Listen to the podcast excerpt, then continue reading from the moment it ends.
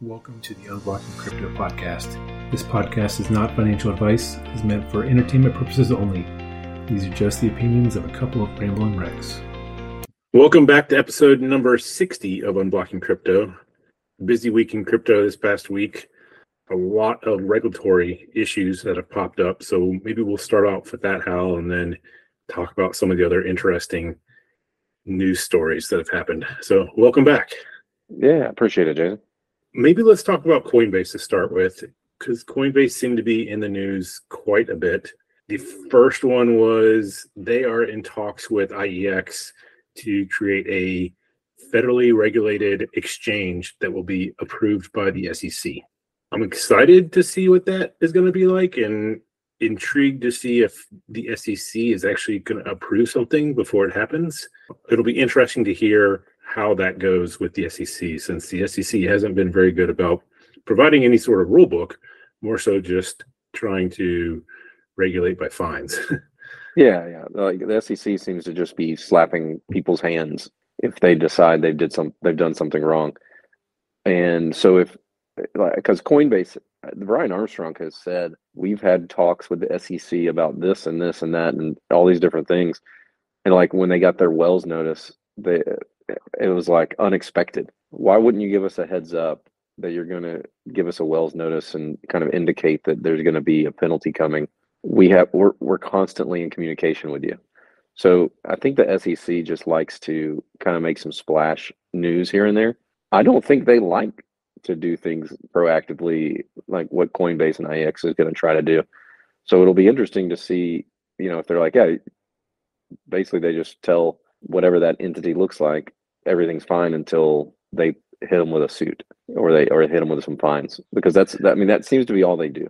Yeah, it's interesting. I mean, you talk about the Wells notice, and Coinbase pretty much came out and said there is no rule book to follow. So how are you going to throw a fine at us when there is nothing for us to follow? So let's have a conversation and figure out what needs to be done.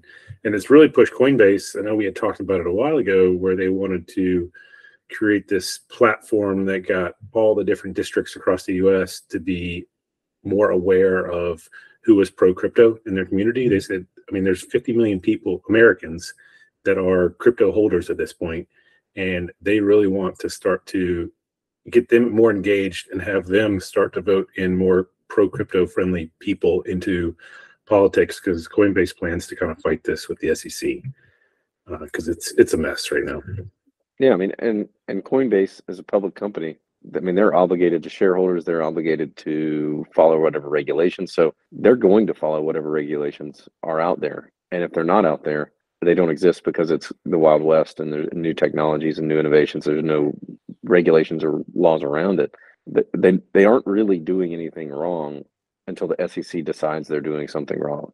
How do you do that? And when and if Gary Gensler leaves and the next person pops up, if they're anti-crypto, it's it's kind of frustrating as an unelected official that pops up and can change the the ease at which you can get money in and out of crypto and and how Coinbase can operate and uh, market recognition and huge uh, attorney like in-house attorneys to help them kind of navigate all the rules. You know, anybody else that wants to start something up is is is in a lot of trouble.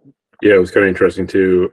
Cathie Wood has sold some of her Tesla stock to buy more Coinbase stock because she sees Coinbase as something that should uh, do very well with everything going on. Yeah, Cathie Wood kind of nailed it for a little while when like stocks went through the roof during COVID stuff. She think uh, she she's kind of got the same problem that I've had and you've probably had where it's you're right but you're too early, so you it looks like you're wrong. And mm-hmm. so I think uh, if yeah, I mean I think if you ride Coinbase long enough, I think it works out. Seems like uh, like an asymmetric bet because Coinbase's stock is people who are investing or don't want to touch stuff like this. It's it's too volatile. It's people's retirement accounts and things like that. You know, those are just kind of boring investments. So they're not going to do it. But as time kind of rolls on, crypto is going to become more more mainstream and stable. And people, I was thinking about it the other day. People have been listening, hearing about Bitcoin for probably 10 years. I think the first four years or so it was just really kind of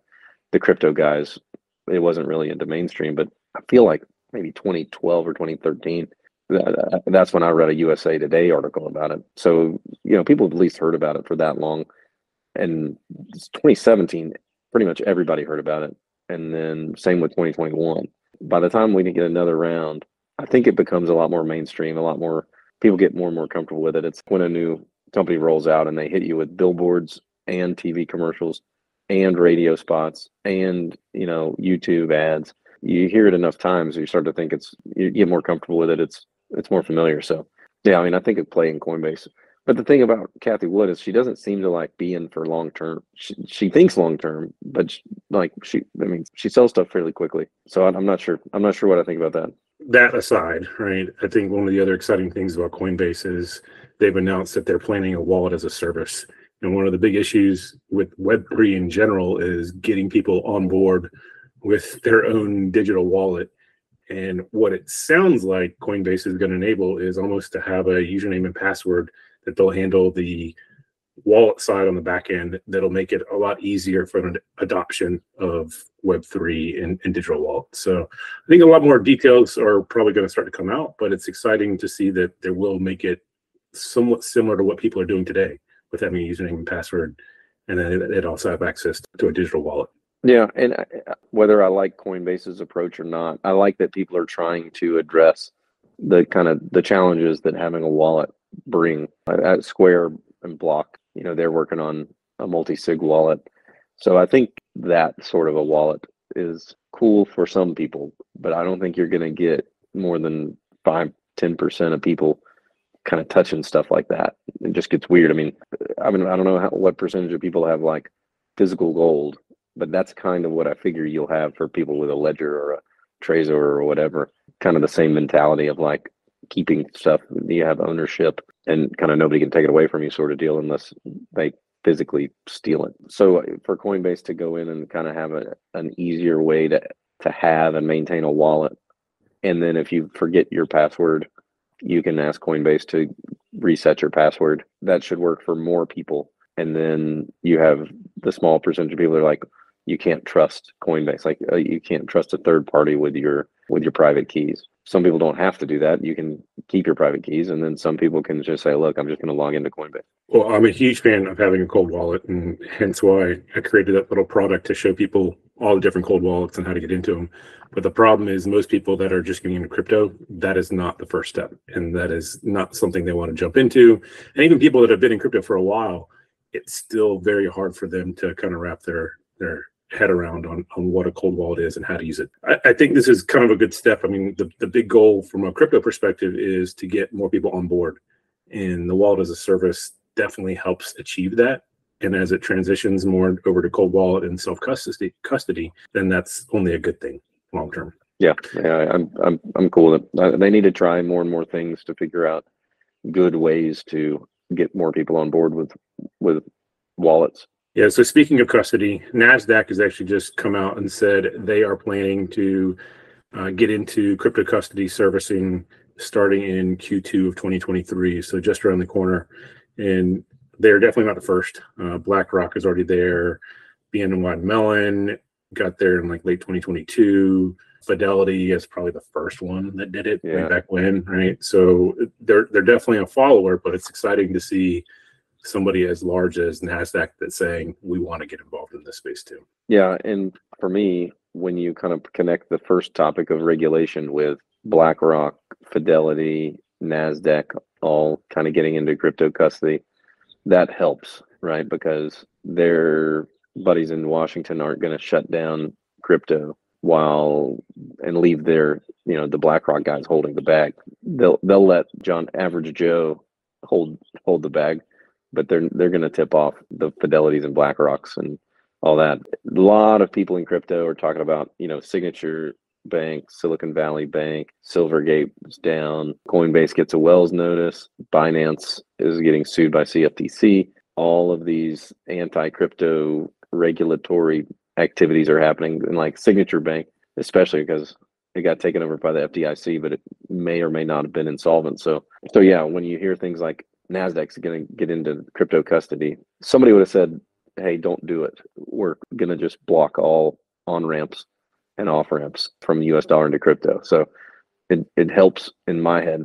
Like, okay, maybe this is well. One, I don't know that the government is good enough to create a coordinated attack on anything. But when you're into crypto, you, you know, you kind of connect the dots because you're constantly trying to figure out what's going to happen in the future.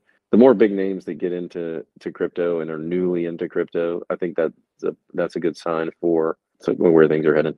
Yeah. So, so speaking of that, there is a very convenient timing for the government to release this, for the Fed to release this new uh, FedNow payment service with the goal to facilitate payments and settlements instantly, regardless of the size or geographical location, around the clock, every day of the year. So weird. It sounds like blockchain and crypto, right? Which is probably what they're what they're doing. The thought from a lot of people is the timing on this is really convenient because of what just happened with all these banks, and that this could kind of pave the way to a CDBC, which there's like 114 countries right now looking into the feasibility of CDB, CBDCs. And this also is on the the back of Biden's report to eliminate alternatives, aka Bitcoin, to be this sort of payment instantaneous settlement service type thing. So a, lot of questions on what's really going to happen with that. It's I'm not really sure if I'm a fan of this, but there's also not a lot of details out yet either. It's it's very vague, but it is timing wise, kind of to your point, a it almost looks like a controlled attack on all this and they had this plan for a little bit of time and now it's falling on the, the steps of all these banks failing. Yeah, yeah i'm not sure what I, I i need some more information on the FedNow thing. In general i feel like the government does a worse job even when they copy things from the private sector. I don't foresee it working that well or you know there's i i, I foresee there being problems. So i'm kind of curious to see how that goes because with crypto it's kind of um, kind of make fun of things like there's 20,000 different cryptocurrencies and all these different things but like you would much rather have a handful of good cryptocurrencies around. So you have 19,090 you know 990 just failures. But when you do it from a centralized government and you create FedNow they created one then pushed it out. It hasn't been tested against other against any competition. There is no competition for so it's like I'm curious to see how how that goes. Like it's it's just never smooth or good when it comes out of a when it comes out of the government. Yeah, it's interesting. There's a couple of different states that are trying to pass legislation to prevent a CDBC happening from the US government. And then there's also the Blockchain Regulatory Act, which was just submitted to Congress that would actually give some more clarity to blockchain and crypto companies. I think the the problem is it still has to be passed by a majority of the Congress, and based on listening to some of the Congress talk, there's still a majority of people that don't understand blockchain or crypto companies in general. So it's got a, a, a big hill in front of it to climb to get passed. Yeah, I uh, I saw that. I, th- I think DeSantis in Florida passed something that said that CBDCs were, would not be allowed in Florida. I don't even know how that would work because if if federal government came out with a central bank digital currency, all of the point of sale people have to get on board with that CBDC. So, like if Walmart and Target and other companies change their point of sale so that they can track, you know, who bought and sold stuff. Because I mean, Visa could tell the federal government where I, where I bought, spend my money, you know, for the most part. So I'm not sure how Florida would be like, yeah, sorry, Walmart, you can't use that point of sale company because it's because it ties the currency used. It's like everything. It's like before trying to pass legislation before something happens. I mean, that's why the government's so reactive. It has to sit back and wait and see how things are screwed up and then try to use the people that are elected to build laws around it. It's like, it's kind of a crappy system, but being proactive, I don't know. I, I, there might be a way to do it, but I don't know that planting a flag and declaring no CBDCs is how you prevent CBDCs from your state when you're a part of the United States, and it would be a federal currency. I think my view is this is starting to create visibility into what a CDBC is and what it would mean. And you need that to happen so that people actually know what's coming. Uh, yeah, I agree with you. If if they passed it, I don't know how they get around it, and unless theoretically Florida and I think Texas is doing the same thing, unless yeah. they secede from the United States, right? It's it's not going to matter, and if if it does get passed, so hopefully it doesn't get passed. That's what's happening today. What else? I know I know Binance was in the news. Yes, the the CFTC finally sued them. When I got into Binance in like 2017, there was just one Binance website. You know, you kind of bought and sold stuff or whatever. And then sometime when I got out of crypto because it went ice cold and when it heated back up in like 2019, 2020, Binance created Binance.us because they're an offshore exchange. They play by basically no rules. So they have like leverage up on your on your trades and stuff like that. I, I think you can do that in the United States, but you have to be registered as a derivatives broker. And so Binance didn't do that. They created the Binance.us platform, which is like a kind of a neutered Binance. You just you can't buy and sell a, a lot of the different cryptos. You can't play with leverage. You can't do a lot of derivative stuff. So so what Binance was doing is they were helping their high dollar US investors get around the derivative issue in the United States. So the CFTC knew that and finally sued them for it. So that'll be interesting to see. And it'll be interesting because for two reasons. One, that's the CFTC and it's not just about Bitcoin. It's about Ethereum and Litecoin and other other cryptocurrencies. So the CFTC should probably only be involved for Bitcoin and then maybe at some other, you know, uh, uh maybe a handful of other cryptos. Everything else should be a security according to the SEC.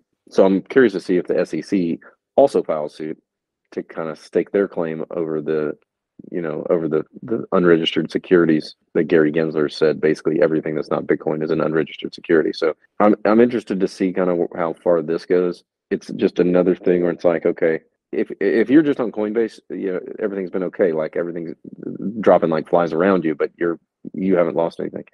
But if you're spread out in crypto, you probably had something in Binance, you probably had something in like a Voyager BlockFi, you know, one of those guys. They're kind of chipping away at you as this goes on over time. It's like they're funneling everybody into Coinbase and things like that. So that may be just the way these things work. You have a new industry, so you have a whole a bunch of new entrepreneurs doing startups, and some of them cross the line. So the government has to to kind of play whack a mole until the ones that are playing by the rules remain, and then that's how they have an industry that that follows regulations. I don't know that I've been alive or been aware of the emergence of a new highly regulated industry. We've watched the banks get regulated over time. They were regulated when we were kids, and then Dodd Frank comes around, and they keep making changes to to the banking regulations. But banking was there when my whole life, but like crypto wasn't. It's kind of interesting to watch real time and fast paced innovation and in, in of a emerging new regulated industry. I don't know how it's supposed to work, but this is definitely how it seems to be working the government can't keep people from trying things. All they can do is stop them when they think they're doing things wrong. I, I, say it's a highly regulated industry, but they don't have much for regulations. Maybe it's an industry that should be regulated. It just hasn't evolved yet. Well, I think it's evolving in other countries much faster than it is in the US. I mean, right now, the US is definitely behind the eight ball, and we're starting to see a lot of other crypto friendly nations get more and more companies coming their way because there's actually somewhat of rules and regulations started. Right, uh, the, yeah. the, U.S. the U.S. is, is definitely falling behind there, and even the CFTC, I think they have tried to stake their claim on the stablecoin market too, saying that that's a commodity. And I know Mastercard actually had an interesting announcement that they're partnering with an Australian company called Stables, which will allow Asia Pacific to have a way to utilize US backed stablecoins to make purchases over in Asia Pacific, and they would, I think Stables would help turn that U.S. backed stablecoin into some sort of local stablecoin or something to make this transaction. So it, it, there's a lot of good things still happening, even with all the craziness going on in the world from a regulatory perspective too. Interesting. Ankr was another one that uh, had an interesting partnership announcement. So they are partnering with Microsoft to create uh, node development services for the Azure Azure, how do we say that network? So for companies that want to get into these blockchain services, Ankr is going to give them a way to do that with with Microsoft. How many companies are doing that? Probably not that many right now, but now there is a, a way to do that to hopefully have some expandable computing nodes as well. Got it. And then we talked last week. I know SBF and his new bail request I don't think anything has been approved yet. But so he's not officially in the news. But Do Kwon, who is the guy that had uh, Terra and Luna and was pretty much instrumental in, in that collapse, was arrested in uh, Montenegro not too long ago. He has eight counts of fraud and a bunch of other things that he is going that is being charged by the U.S. I think South Korea still has a bunch of things open that they want to charge him on. The country of Montenegro has an issue because he forged his travel documents there, so they want to charge him on that and it is turning into just a huge cluster with him as well. Yeah, but he's got he has been not arrested for a long time, considering for him to be traveling to Montenegro. I, I feel like that's pretty good for him. I mean, it's, we're coming up almost on a year from that Terra Luna collapse, right? When that like April, May? Yeah, yeah. And everybody said he's been hiding, and he's been tweeting that he's not hiding at all. So no one really knows what to believe with him, but now that he's forging travel documents to get to a different country, maybe uh, that's kind of hiding. and then I know we we talked a little bit. About, you mentioned a second ago about Voyager and, and BlockFi. There has been some positive news for Celsius owners.